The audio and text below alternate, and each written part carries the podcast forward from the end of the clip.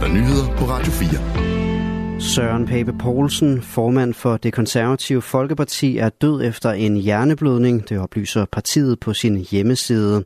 Han blev under partiets hovedbestyrelsesmøde i Vejen i går ramt af en blødning i hjernen og kørt til Odense Universitetshospital, men hans liv stod ikke til at redde, skriver partiet videre. Han blev 52 år gammel. De konservatives generalsekretær Søren Vandsø har på de konservatives hjemmeside skrevet en nekrolog over Søren, Pør, Søren Pape Poulsen. Søren Vandsø skriver, det er med sorg, at jeg må skrive til jer, at vores formand Søren Pape Poulsen i dag kl. 13.13 .13 er afgået ved døden. Alle, der har været så heldige at kende Søren, ved, at han var et omsorgsfuldt menneske. Det kunne de fleste endda mærke, selvom de bare havde mødt ham kort. Han tænkte altid på andre først, og så elskede han vores parti. Han faldt om midt i det, han havde videt sit liv til, det politiske liv, der skulle skabe et bedre liv for os andre. Han var ved at orientere sig om ældrepolitik og udenrigspolitiske betragtninger, og det sidste, han oplevede, var en stort bifald fra sine partifælder, skriver altså Søren Vandsø, der er de konservatives generalsekretær. Og flere partiformænd har reageret på nyheden om Søren Pape Poulsens død. Troels Lund Poulsen, Venstres formand, skriver på det sociale medie X, et kæmpe chok og så sørgeligt som noget. Søren Papes død rammer ikke alene hans nærmeste, men også mig meget hårdt. Det var umuligt ikke at være glad i Sørens selskab, så let til smil, selv når vi var samlet om alvorlige emner. Partileder i Liberal Alliance, Alex Vanopslag, skriver om afdøde Søren Pape Poulsen. Søren var ikke bare en fantastisk kollega, han var også et fantastisk menneske med hjertet på rette sted.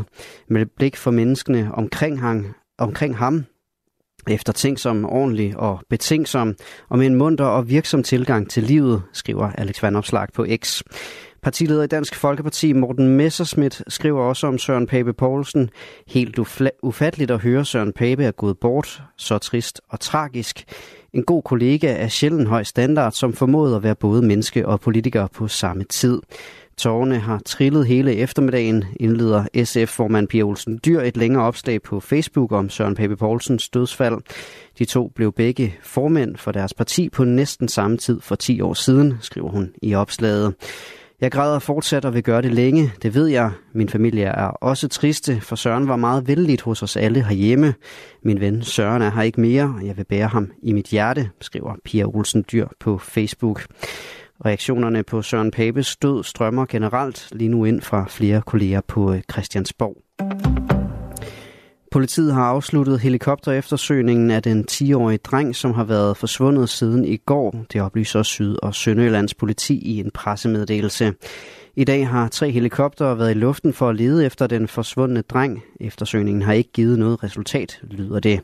Politiet leder dog fortsat efter drengen, og det samme gør Tina Evald, som TV2 har talt med. Jeg blev opmærksom på, at der var forsvundet et barn herude, og det kunne lige så godt være mit eget barn, så jeg tænkte selvfølgelig, ville jeg hjælpe med at lede. Og hun fortæller om eftersøgningen af den 10-årige dreng. Altså lige nu, der øh, leder vi jo meget øh, på skolen og bag skolen, fordi der er et stort øh, skovområde.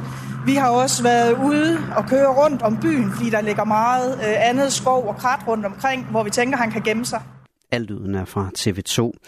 Den 10-årige dreng forsvandt til fods fra sin skole i Grimstrup i Esbjerg Kommune i går omkring kl. 13. Her havde han en grøn jakke, gul trøje, grå joggingbukser og kondisko af mærket Fila på.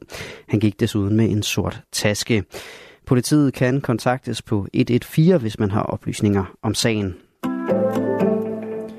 Fragtskibet Ruby Mara er sunket i det røde hav, det oplyser Jemens internationalt anerkendte regering i en meddelelse ifølge nyhedsbureauet Reuters. Fragtskibet blev angrebet den 18. februar af Houthi-bevægelsen, og det forlød allerede dagen efter, at det var i fare for at synke.